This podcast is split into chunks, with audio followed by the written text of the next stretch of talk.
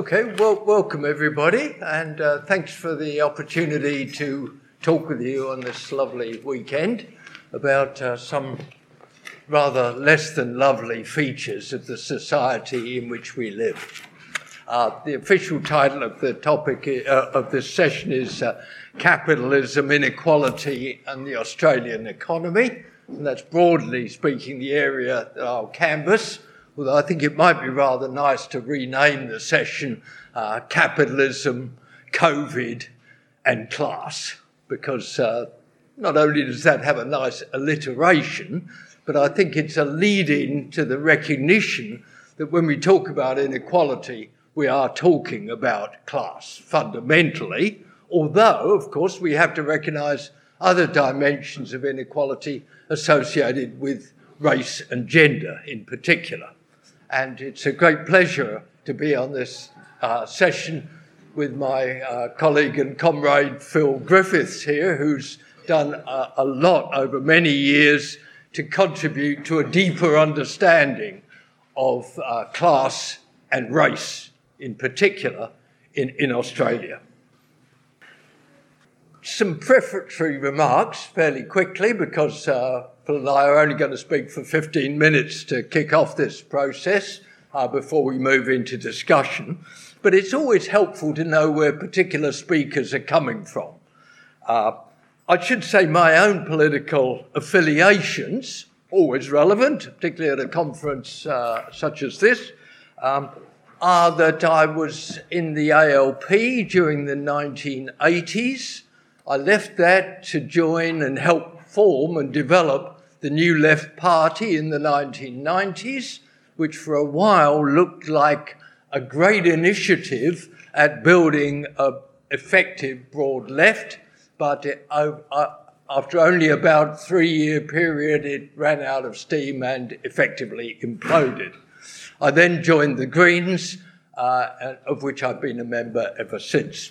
I must say, I feel a good fraternal relationship with parties of the far left, though I've not been a member of an explicitly Marxist party.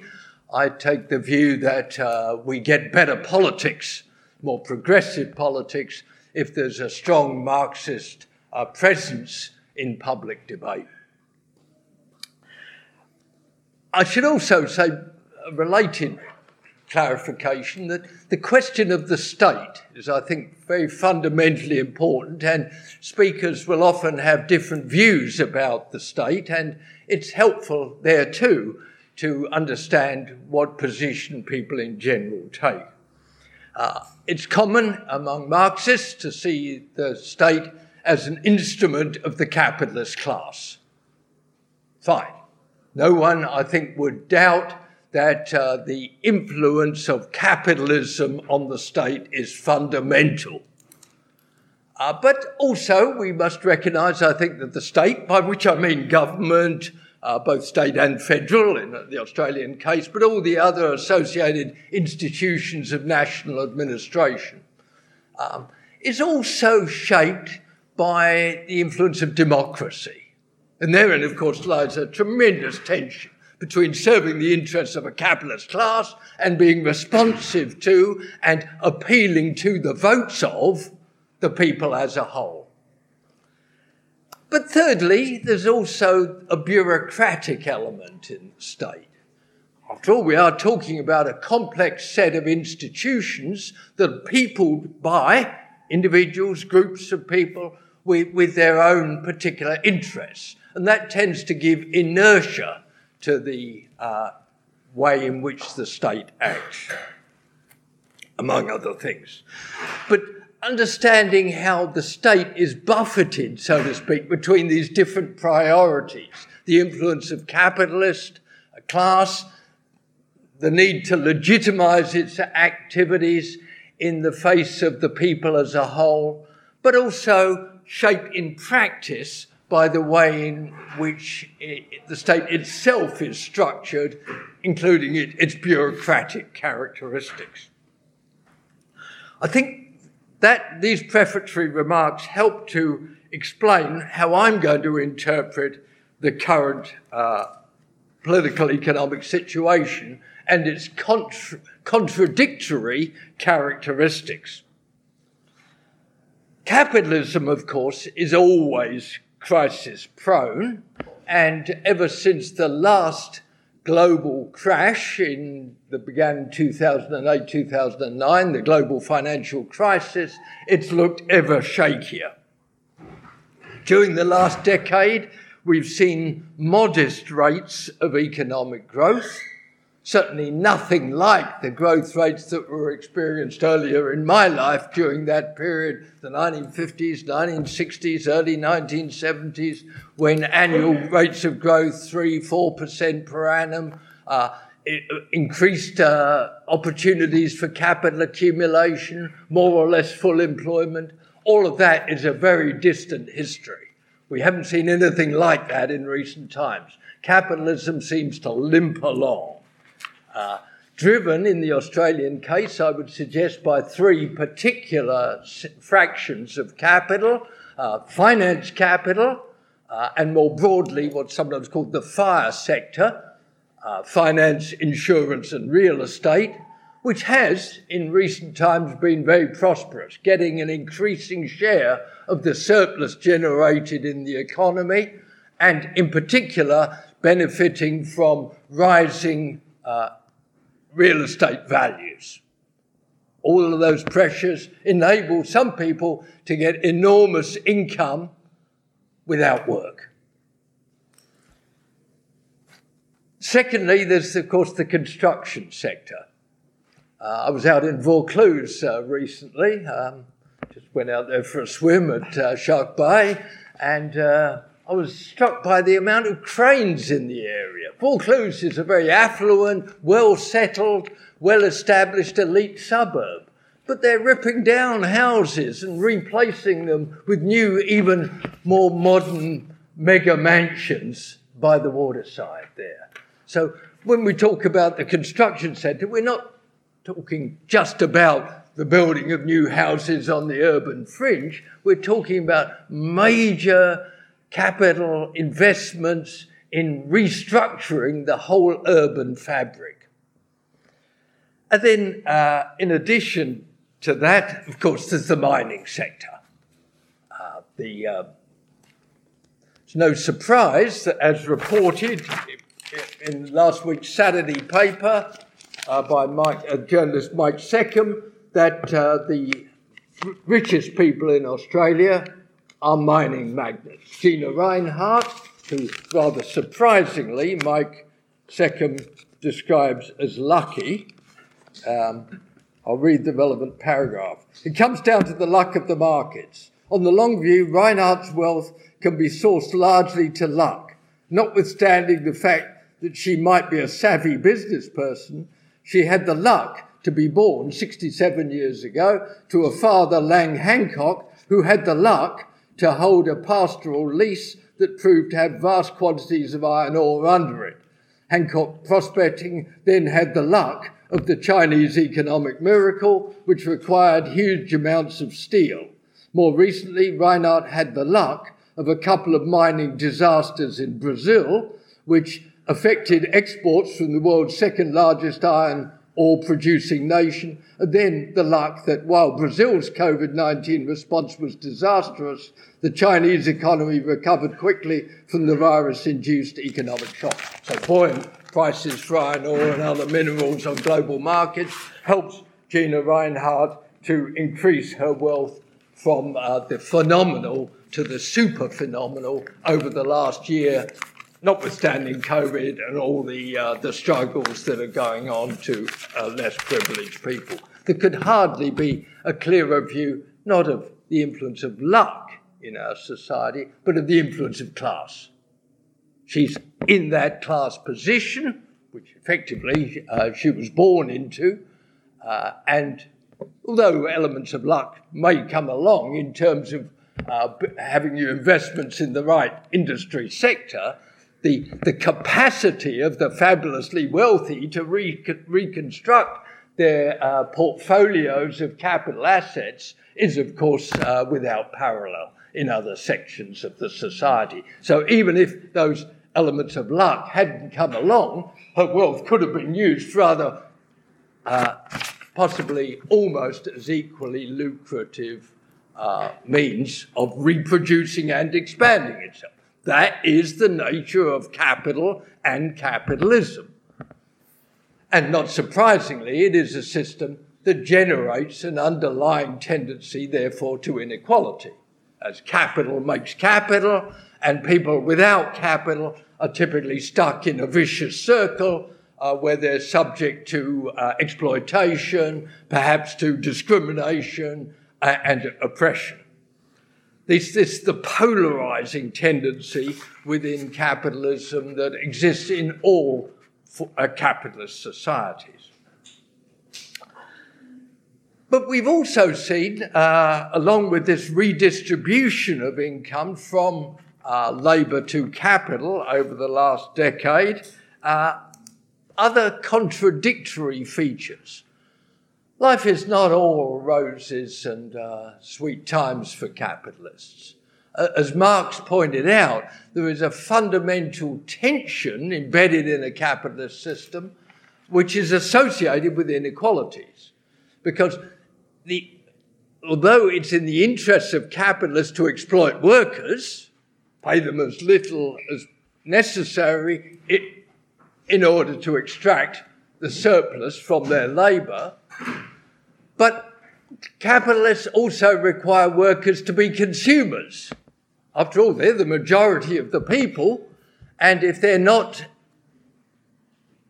having adequate incomes to purchase the increasing array of goods and services being produced, then there is a tendency to a crisis of ineffective aggregate demand. This is the, the tension that Marxists refer to as the tension between the production of surplus value and the realization of surplus value.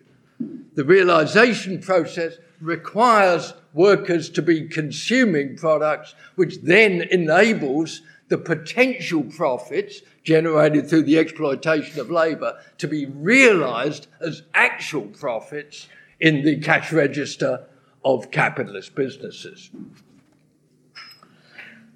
And then along comes COVID. We talk about capitalism, inequality, uh, cap- the Australian economy limping along during the uh, 2010s. And then COVID knocks things sideways. Very different from the global financial crash, uh, which emerged from within the contradictions of capital. Partic- in particular, in US markets for real estate finance, and spread to become a global financial crash, threatening the, uh, the whole financial architecture before governments in the United States and elsewhere came to the rescue with, uh, with bailouts of various kinds. This time has been very, very different. The crisis didn't emerge directly from the contradictions of capitalism, it, it emerged as a health crisis and not the system sideways. And governments, uh, therefore, were quickly called on to uh, provide uh, remedial action, bailing out banks, yes, and in particular, providing financial stimulus to keep the, the economy going. The economic impacts, of course, were therefore mitigated by these subsidies to capital and some cushioning for, for labour. Most obviously, the raising of the former Newstart uh, payments for unemployed people to the uh, new JobKeeper level, effectively a doubling of the unemployment benefits, albeit temporarily.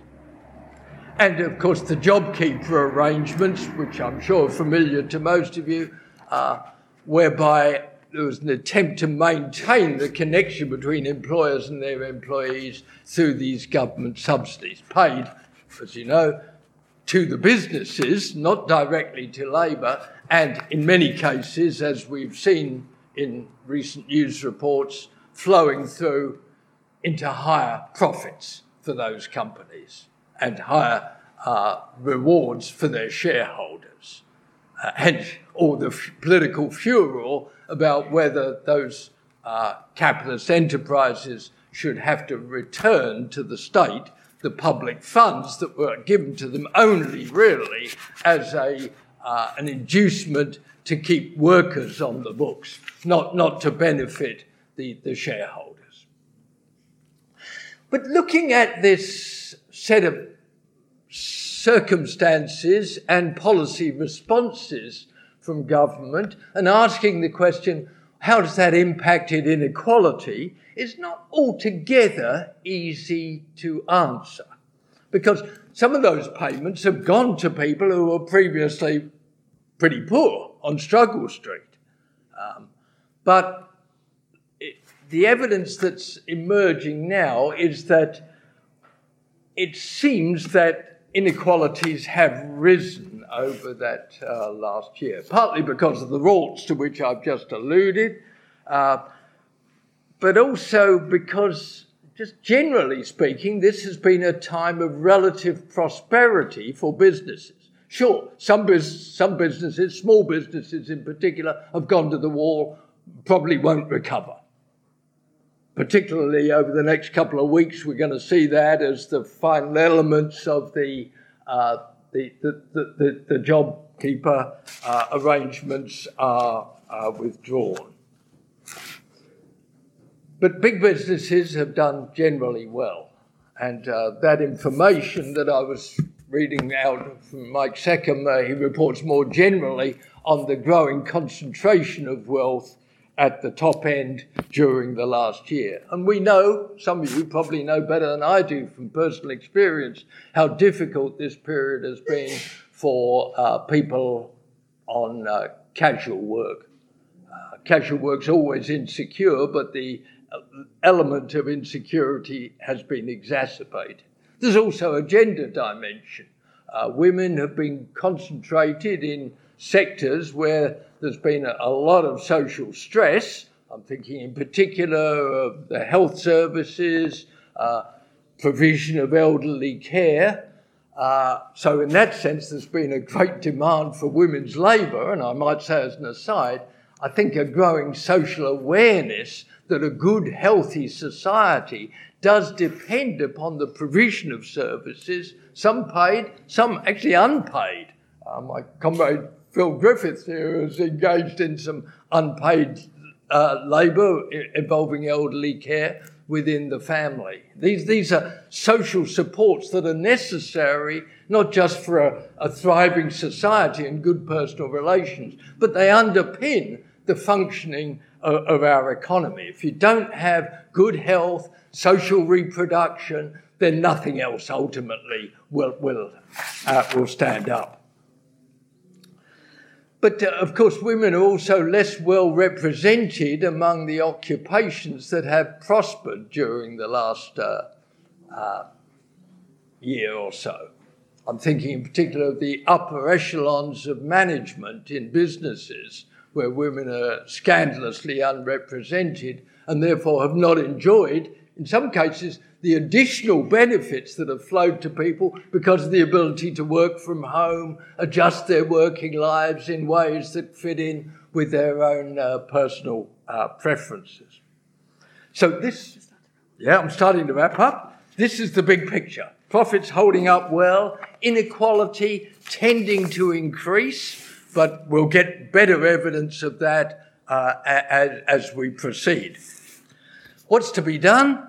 Uh, let me just finish by pointing out three avenues that uh, we might explore more fully in discussion. One is the all too familiar response of the Morrison government uh, to try to snap back to the previous unsatisfactory situation, budget repair, Yes, there'll be uh, more cuts to public expenditure, presumably primarily in social services areas coming down the track, but there'll be tax cuts for the wealthy. Indeed, they're already legislated. The second and third tranches of the uh, income tax uh, reforms will overwhelmingly benefit rich people. Overwhelmingly. And I, also, we can expect, I think, more push on industrial relations reform in the event that this government is re elected. It was frustrated in its recent attempt, but I think that recent attempt showed clearly what its longer term class agenda is. The alternative, which you might expect the ALP to be embracing at this time, is something of the sort of a Green New Deal. Because although I haven't mentioned it yet, the uh, challenge of climate change is the still bigger challenge that faces us as a society in, in the uh, years ahead. And it doesn't take a great genius to recognize that a program of a Green New Deal could be implemented by a social democratic stroke Labour government. Uh, evidently, they're reluctant to do it. They're, they're, they're, formulating their electoral strategy and policy platform right now. And uh, it seems unlikely that it's going to feature anything like a comprehensive Green New Deal. It could, and it should, and its components are obvious enough. Uh, green jobs, industry policy, regional policy. In other words, planning to restructure the economy for a more sustainable future as we come out of the current crisis. Uh, people on the right often say, don't let a good crisis go to waste. Well, on the left, you could say just the same thing too. And here's an opportunity for a progressive uh, party aspiring to be in government to push that agenda, along with a tax reform that would make our taxation system more progressive, with more emphasis on wealth taxes, for example, along with uh, a program of just transition, which involves reskilling people having to move between occupations, along with a program of Indigenous rights, drawing on the knowledge and interests of Indigenous people to create that better future in Australia, healing the deep scar that will otherwise be with us forever in this country, in, this process. And arguably also empowering uh, people at the grassroots level, regional forums, workplace activities, uh, role of unions engaged in developing and implementing some such Green New Deal. But I don't think it's going to happen. So it's up to the people. It's up to the people. I think that the way to think of a Green New Deal is as a rallying point, not as a program to be implemented by government. In other words, it's an agenda involving things like green jobs, regional development strategies, uh, tax reform, fairer distribution of income, indigenous engagement, etc., etc., etc. In other words, we're back again on, as everyone on the left would know, in the familiar territory of people's struggles to get a better future. Thank you.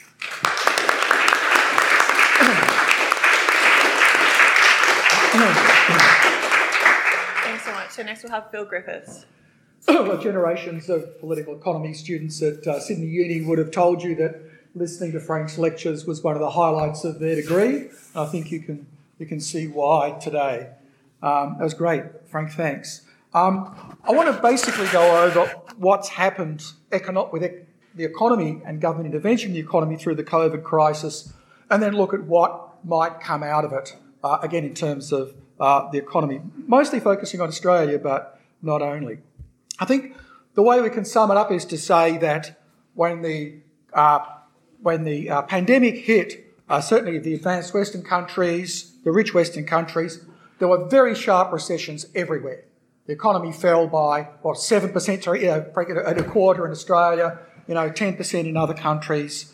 Um, but very rapid, there's been very rapid recovery from those, those bo- bottom points uh, in most countries. In some places, their economies are now bigger than at the start of the pandemic. Other places, they're, um, they're still somewhat behind. Australia's marginally behind where it was um, a year ago. Um, and this was done, this was, this, we get this result through the most massive government intervention in the economy since the Second World War, when the intervention was to wage war. Um, uh, massive stimulus to prop up business uh, and the banking system, and as Frank said, and it's very, very important, um, to raise the living standards of people who are unemployed uh, and so on. So, I, think it's first of all worth going through some of the elements of the government's response. Of, their, um, in Australia, it amounted to around 10% of gross domestic product. With Joe Biden's new, um, just passed uh, uh, recovery bill, um, the American stimulus will be 20%, double Australia's. Australia is actually, you know, not among the biggest uh, in the world. Of the money, 130 billion, roughly, will go to businesses through uh, JobKeeper, but also through a stimulus measure that most people don't know about. At the beginning of the pandemic, the, government's, the government gave small businesses up to $50 million turnover um, a, basically a cash boost. I think the maximum was $100,000. And that money basically was, they just said, well, you've collected tax on behalf of your employees, don't give it to us. Right? And that was a $40 billion stimulus just directly uh, to businesses. JobKeeper, 25 billion went to house, households through JobSeeker, the coronavirus checks, uh, and so on. Again, a massively, something like two and a half times as big as the Rudd Gillard stimulus after the global financial crisis, uh, which was, of course, excoriated and attacked and criticised by, by the Conservatives. Um, and, and, that's, and that's had a, a, a very, very significant impact. So, what we have is what I would call a real, incomplete, and uneven uh, recovery.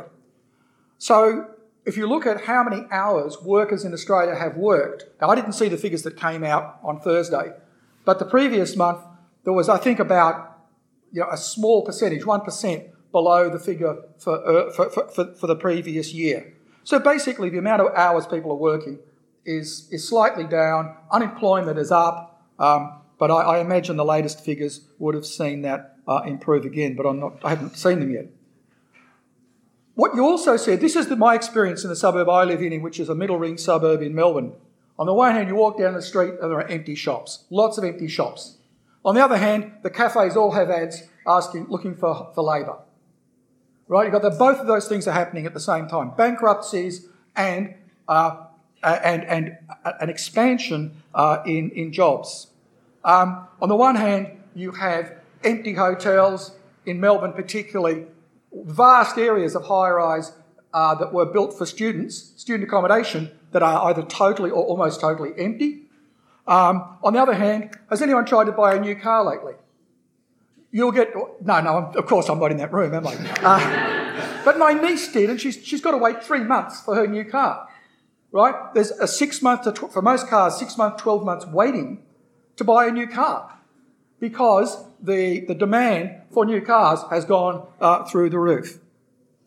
Um, so so, of course, so the other thing that's interesting too is the previous um, quarter, the December quarter gross domestic product figures, we don't have any for this year, showed that the economy grew by, I think it was uh, uh, 4.2%, which is a massive growth in a quarter.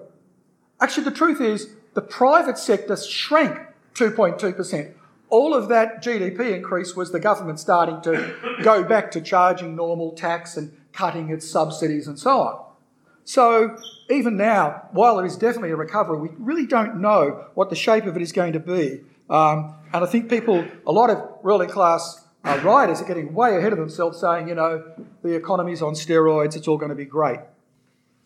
Um, I think the, the, the, the, the, key dimensions to why, why the government did what it did, like I, I, I gave a Zoom uh, discussion of the coronavirus crisis just over a year ago.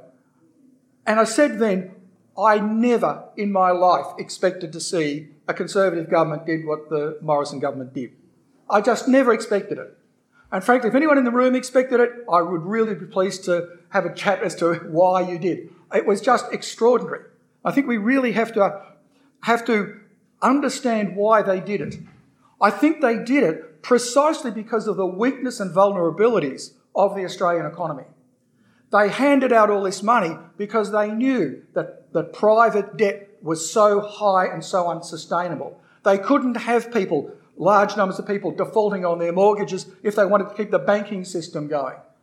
They, they, what, they knew that if they were going to have a, a sharp recovery after the health crisis that Frank talked about, they would have to find a way so that businesses could hang on to their workers, so their systems of production, how they do stuff, to, to you know, sell commodities, whether it's coffees or you know, meat or whatever, that those systems remained as intact as possible, hence JobKeeper.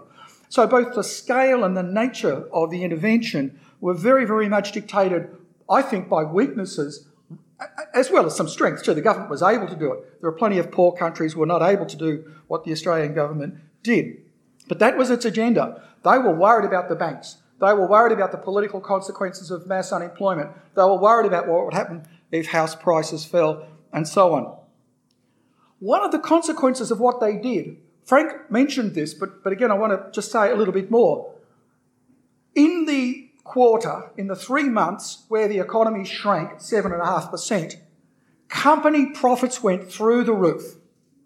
You look at the graph and it goes like that because of the government's handouts. So this wasn't real profits, that is, real surplus value extracted by engaging in production. It was paper profits. It was kind of the illusion of profit. But nevertheless, if you're a business person and you've got another million dollars, you know, that's not an illusion. It's there. It's money. It's, you know, you can, you can buy another jet. Um, I think that's, and I think the other thing that happened, of course, is because of the shutdown of, sections of the service economy, people saved money they would otherwise spend. So I think of what, a lot of what we're seeing now is what you might call catch up spending. And that includes the crazy uh, housing boom that's going on at the moment. So before I get into the more long term stuff, I just want to briefly mention a few of some of the really serious storm clouds that lie ahead. The first is coal mining, right? So the Greens are going to get their way. Coal mining in Australia is in trouble. Something like 80% of the coal exports, uh, sorry, the coal exports to China fell something like 80%. So the Chinese economic oh, blockade, it's not a blockade, but the, the, the, the discriminatory action against Australian capitalism is having a major effect on Australian uh, exports. At the same time, of course, that China's buying vast amounts of iron ore. Um, the, the, we, we know about the end to JobKeeper, we know about the cuts to JobSeeker, but there's a whole range of other measures, uh, such as you know the eviction moratoria. You know, you couldn't landlords couldn't evict people who hadn't paid their rent. Well, that's finishing. Um, rent holidays, where there were discounts on rent, they're ending. So there's a whole range of other supports. Uh, the banks, again, accepting that people would, you know, may not pay their loans. They're gradually winding that, that back. There's still tens of billions of dollars in housing loans that people basically aren't, aren't repaying at the moment, which the banks will move on. So there's a whole lot of measures coming up um, that, that, you know, that could well undermine the partial, incomplete, but re- un- uneven recovery we have so far. In terms of the longer term, I want to start uh, by discussing two of the fundamental long term dynamics in capitalism. One is the we, we talk about this a lot in solidarity the tendency, the long term tendency for the rate of profit in capitalism to fall. That is a fundamental driver of the crisis, the long term crisis of the last um, 50 years. The second, the second uh, uh, dynamic is the huge efforts made by capitalists and governments to counteract those falling real profit rates. And I think if you understand those two dynamics working against each other, I think you can understand a lot of the problems that the economy has now and the bigger problems that it's likely to have uh, in the future. So, just briefly on why profit rates uh, fall over time. It's important to understand that capitalists produce to make a profit, and those profits come from exploiting our labour. So, what do the capitalists do with those profits? Well, of course, some of them live the high life. But to survive as capitalists, they need to invest most of those profits and increase productivity to reduce the amount of labour that goes into producing commodities. Because if they don't do that, their rivals will eat them. So that means automation, The result is a system in which, on average, huge amounts of capital are invested for each job. And the Reserve Bank very kindly produces every month a graph of what they call the capital labour ratio, which is a very crude measure of what I'm talking about. And it just simply goes up and up and up and up and up like that. The source of the profits for that capital is, of course, our labour. So, so each worker is able to produce more and more stuff because of the incredible productivity of the system. Uh, the profit each worker produces goes up, but the profit for each dollar invested gets pushed down over time. And this is a product of the success of the system. So its very success produces this tendency to falling profit rates. Now, why do they matter? I think they matter for two major reasons. The first is that they undermine the willingness of capitalists to invest. Now, Frank talked about that one of the problems of capitalism is that, that you know, if, if they drive down our wages, we don't consume the products capitalists produce because capitalists have to sell to workers. Actually, half the uh, capitalism that we have is not producing for workers, it's producing for other capitalists, right? Um, a lot of the software, computer stuff, you know, Boeing's planes, machinery, all that stuff, how, you know, office blocks, all that stuff is being produced for capitalists, and it's certainly at least half of the economy. So capitalists also need capitalists to consume their goods. And if the rate of profit falls, why would you invest in a new car factory? Why would you invest in, you know, um, a new iPhone or a new, a new form of, of, of, of, of uh, smartphone? So, so that's the first problem. And, and, and what that means is that the falling rate of profit puts constant pressure on the number of jobs in the economy, the expansion of the economy, uh, and so on. The second effect it has is to intensify the class struggle. In other words, faced with this problem, capitalists do try to drive down wages and working conditions, and that's when you get resistance from the working class. Not necessarily, but it certainly creates the conditions for that. It also undermines the idea that the system is something which can correct itself, that it's the best of all possible worlds, and so on. And of course, if you look at graphs of the rate of profit in Western capitalism, you'll see that profit rates today are so much lower, as Frank mentioned, than the period when we were kids, you know, when they were much, much higher and capitalists were enthusiastic to invest.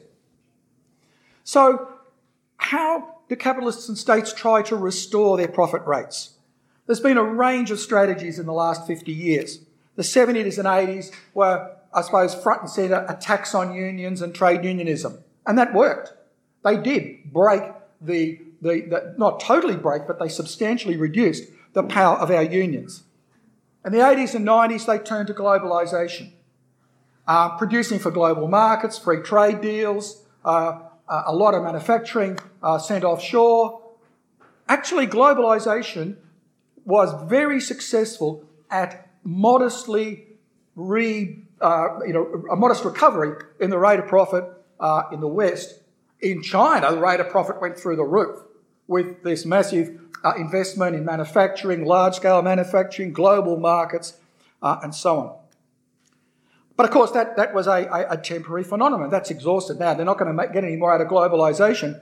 And Donald Trump and Joe Biden have decided that actually we're going to cut the world in two again if we can. Right? So they're going to roll back the benefits that their class got, or some of the benefits their class got from globalisation.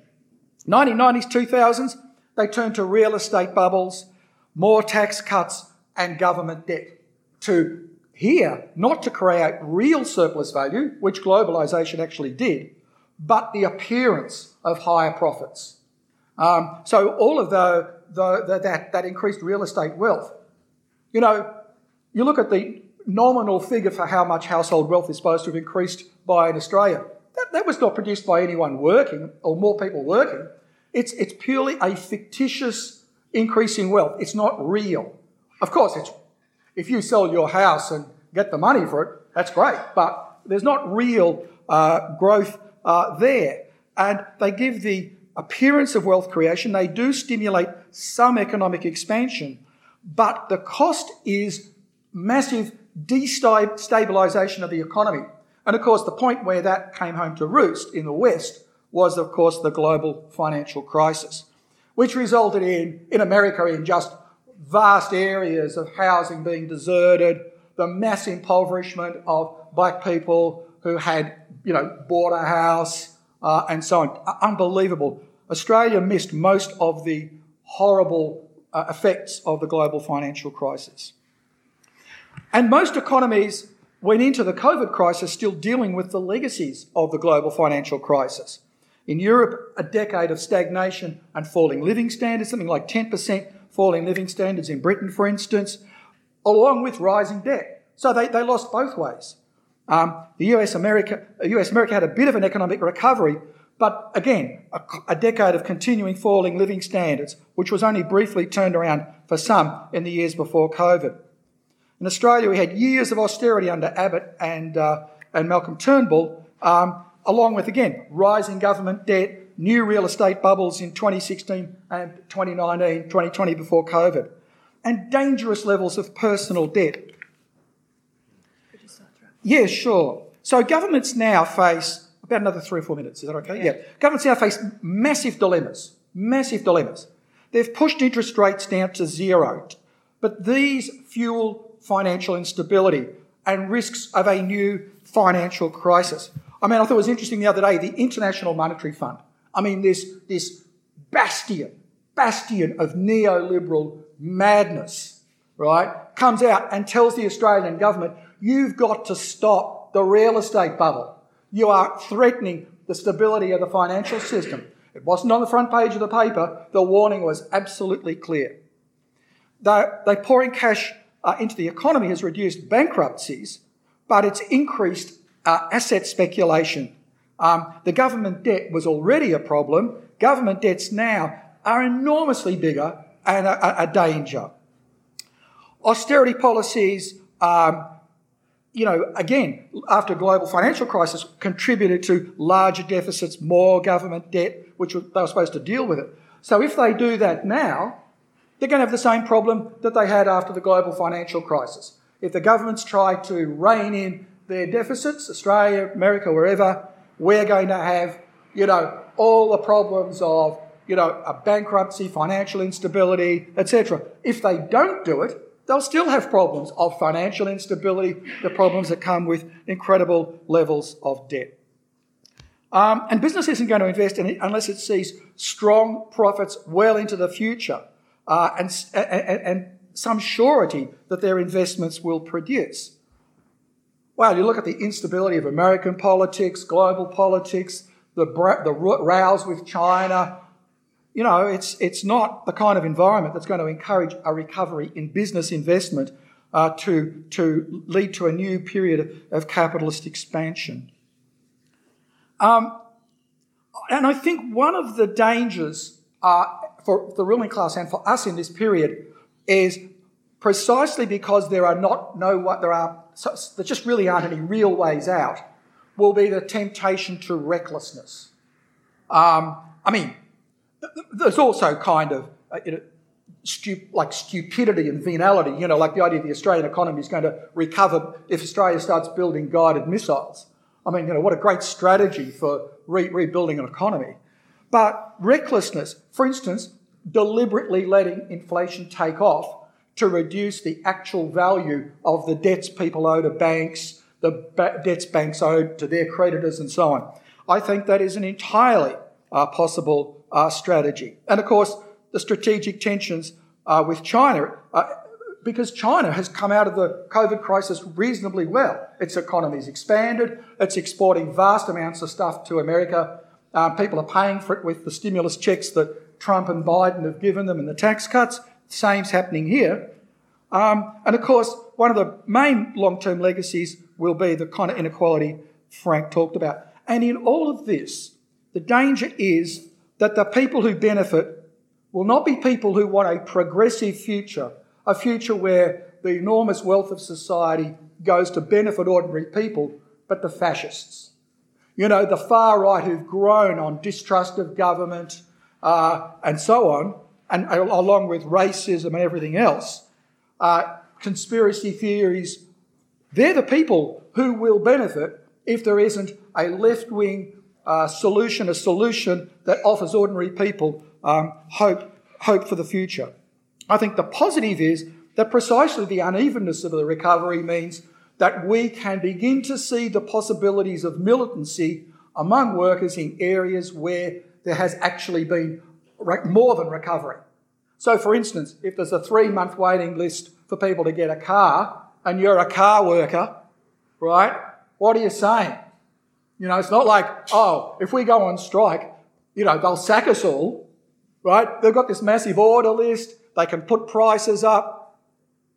And, and, and I think that we can well see the opening, the possibility of militancy from those sections. And of course, then there's the anger of all the people who've lost out. You know, the teachers who had to teach from home using Zoom, who put in unbelievable hours, the nurses who went, you know, who were expected to look after patients without proper PPE, you know, the airline workers, the hotel workers, all the people whose lives were really shit uh, in the crisis, you know, a, lead from the, milit- the sections with some economic clout could certainly unleash stuff, um, resistance and re- rebellion from those people. And we don't know where it'll come from. We have to, in a sense, follow what those people who actually do fight back, where they want to fight, what they want to fight about, that's what's going to be incredibly important. But finally, in all of this, what socialists do is going to matter enormously. What we argue and the contribution we make to strengthening um, those struggles. I'll leave it at that.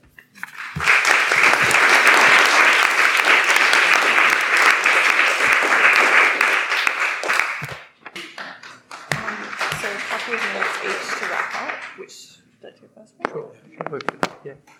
Look, thanks, thanks for all those marvellous contributions. Uh, I, I, always think that if you want to make a progressive social change, you need four things. You need critique, you know, a, a good critical analysis of the current uh, conjecture, conjuncture, sorry. Um, conjectures come later. Um, you need vision, you know, some idea of what you're aiming for, is it, is it a more equitable society? Is it a more empowered society? Is it one in which we overcome historical sources of exploitation, oppression, etc.? You need uh, strategy, you know, some notion of how you get from here to there, and you need organisation, you know, a vehicle to help um, get to the journey done. And I think the, the points you've touched on really illustrate that, and I think to me indicate uh, the importance of conferences like this when you do a stock taking of what you know about the current situation, what's wrong, what might be a way forward. I think this is really very fruitful. So here I am. I've spent my life in the, the education field, teaching just over the road there at Sydney University, political economy. Um, I, I, th- I think there's a sense in which what we're doing here is is practical political economy. I, I, still churn out books in the hope that people read them and maybe find some help to, to, their own uh, understanding, their own action as a result. I brought along some of those, so I'm, this sounds like I'm ending with a plug, but, but I'm actually referring to some books that I put on the table outside as a free gift uh, to uh, Solidarity. So if, if you buy them, you know, I don't get any royalties from them.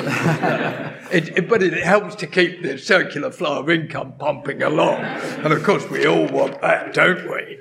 Um, one's on the political economy of inequality, but there's the latest three issues of the Journal of Australian Political Economy, right on all the things we've been talking about one issue on labour's declining share in the national income? Is this driven by a tendency to uh, um, the tendency of the rate of profit to fall? Is it driven by that contradiction I was alluding to in a rather neat contrast between Phil and I, emphasising the tension between uh, production and realisation of surplus value? Both elements within Marxist theorising, but giving us different ways of understanding the uh, problems of wage stagnation and, and how the politics of that might open up uh, different uh, struggles for the future. Another issue on the global, the, the global coronavirus crisis and the possibilities that opens up for a new politics. And the, the latest issue, a bit of a heavy brick, this one, um, on the tensions between democracy and capitalism. Uh, so there, there's some reading which can be done to augment your uh, already evidently well developed thinking on these matters. But uh, look, this isn't primarily a, a, an exercise in scholarship. I think many of the points you've made are, are, are observations about what's happening and the political realities that open up. I was very taken, for example, by your observation that it is possible to eradicate poverty. Uh, it, of course, it depends how you define poverty, as you correctly say, and you can actually eradicate poverty while still having increased inequality if the rich are getting fabulously much richer than the poor are improving their lot. Um, so there's complex question, but even more fundamentally, that question you raised about the origins of COVID itself. Is it in capitalistic practices and their relationship to nature, including the way in which we produce food, the way in which we relate to animals? I think all those things are very fundamental, needs more analysis. But I think uh, it's, it, these are fertile territories for, for your explorations as socialists and, and, activists. And I wish you well on the journey, and I'll be with you uh, in various ways as the struggles continue.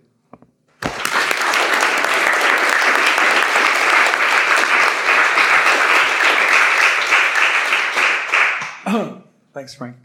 Um, I actually want to take up the question of uh, why hasn't capitalism collapsed?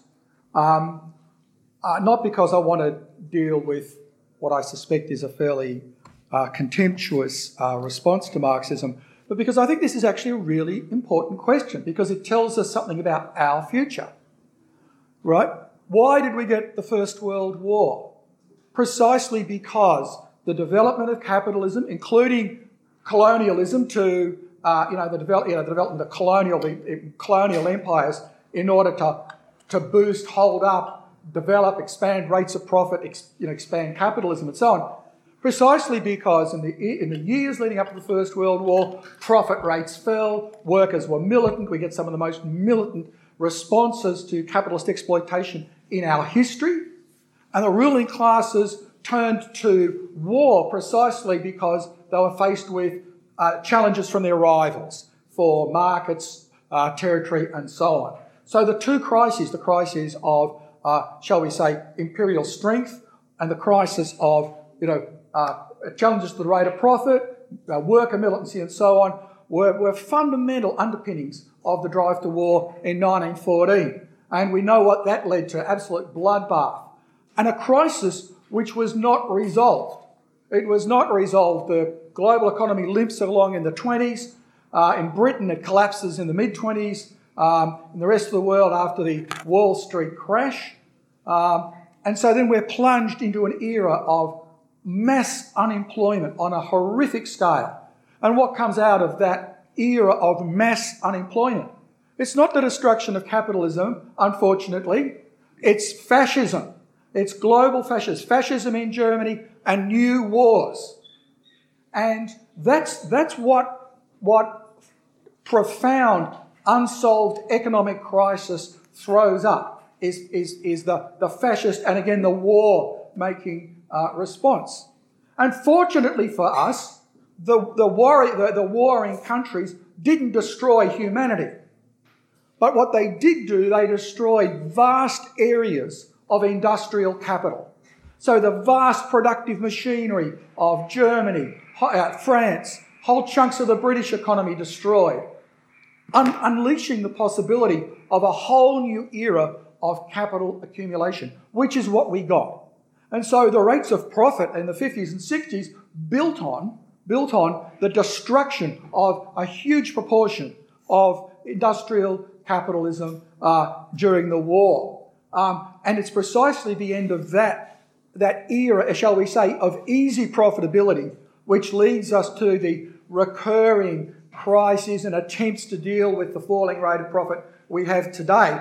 And of course, one of the responses today is a similar response, not yet as bad as 1914, not yet as bad as 1939, which is the fact that the imperial domination of the United States and its capitalists and its state machine is under challenge.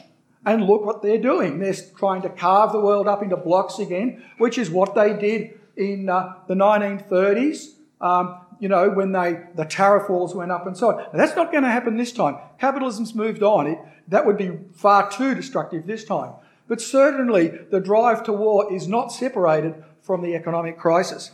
But let me just finish with two, two short quotes. The first is from Janet Yellen. Janet Yellen is Joe Biden's new Treasury Secretary. She's the American Treasurer. Formerly, she was the head of the American Federal Reserve. In an email to the 84,000 staff of the US Treasury, she wrote, In addition to the pandemic, the country is facing a climate crisis, a crisis of systemic racism, and an economic crisis that has been building for 50 years. Now, I don't think she understands that crisis, but she's absolutely right. She is pointing to the crisis we are talking about here. Okay, the second quote. The second quote comes from her predecessor, Ben Bernanke, who was the head of the Federal Reserve in the United States during the global financial crisis.